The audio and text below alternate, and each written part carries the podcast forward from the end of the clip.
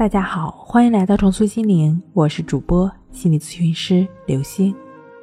本节目由重塑心灵心理康复中心出品，喜马拉雅独家播出。今天要分享的内容是：又复发了，强迫症到底能不能彻底治好？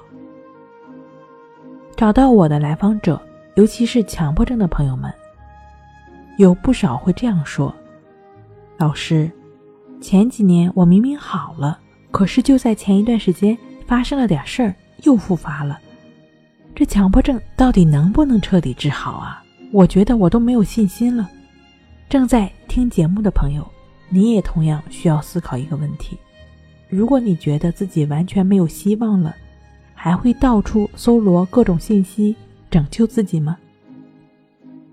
显然你是知道的，强迫症是可以走出来的，只不过你现在还没有走出来。不确定而已，困惑而已，没有信心而已。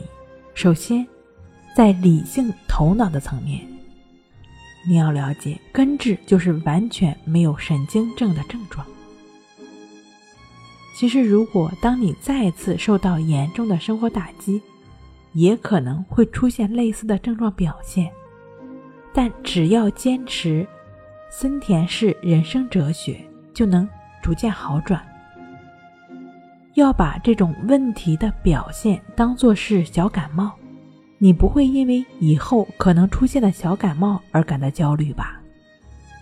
我们想一想，之前那么严重的症状我们都体验过了，甚至都想过要轻生，接下来的这些小表现又算得了什么呢？什么东西我们接触多了都会越来越熟悉，熟悉了。有了症状时，如何带着症状去应对生活是完全没有影响的。森田先生说过，其实许多人都会有一点神经症，我们也是相对健康的正常人，就只是像他们那样去工作、去学习就好了，就会体验到正常的感觉。只要没有比较影响工作或生活，你就是治愈了。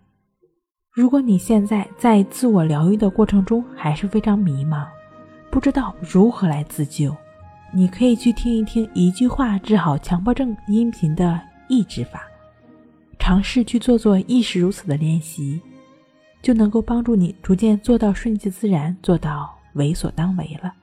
好了，今天跟您分享到这儿，那我们下期再见。